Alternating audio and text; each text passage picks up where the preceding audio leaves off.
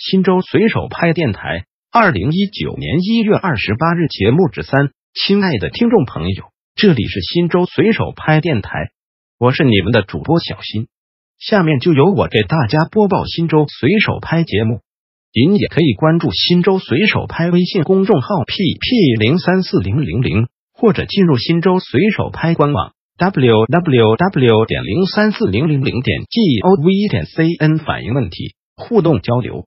一一月二十八日，新抚区人民政府办结超时督办帖原文：交了城镇居民医疗保险后找到工作，单位要求停交城镇居民医疗保险，才给上职工医疗保险。请问新抚区医保中心二零一九年刚过几天办理城镇居民医疗保险退保，是否和商业保险一样退部分费用？谢谢。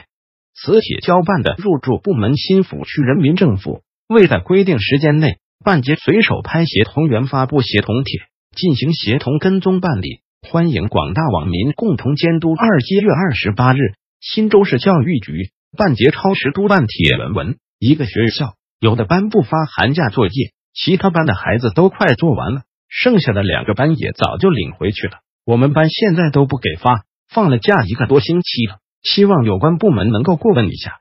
此帖交办的入驻部门新州市教育局未能在规定时间内办结随手拍协同员发布协同帖，进行协同跟踪办理，欢迎广大网民共同监督。新州随手拍电台本条节目已播送完毕，感谢您的收听。再见。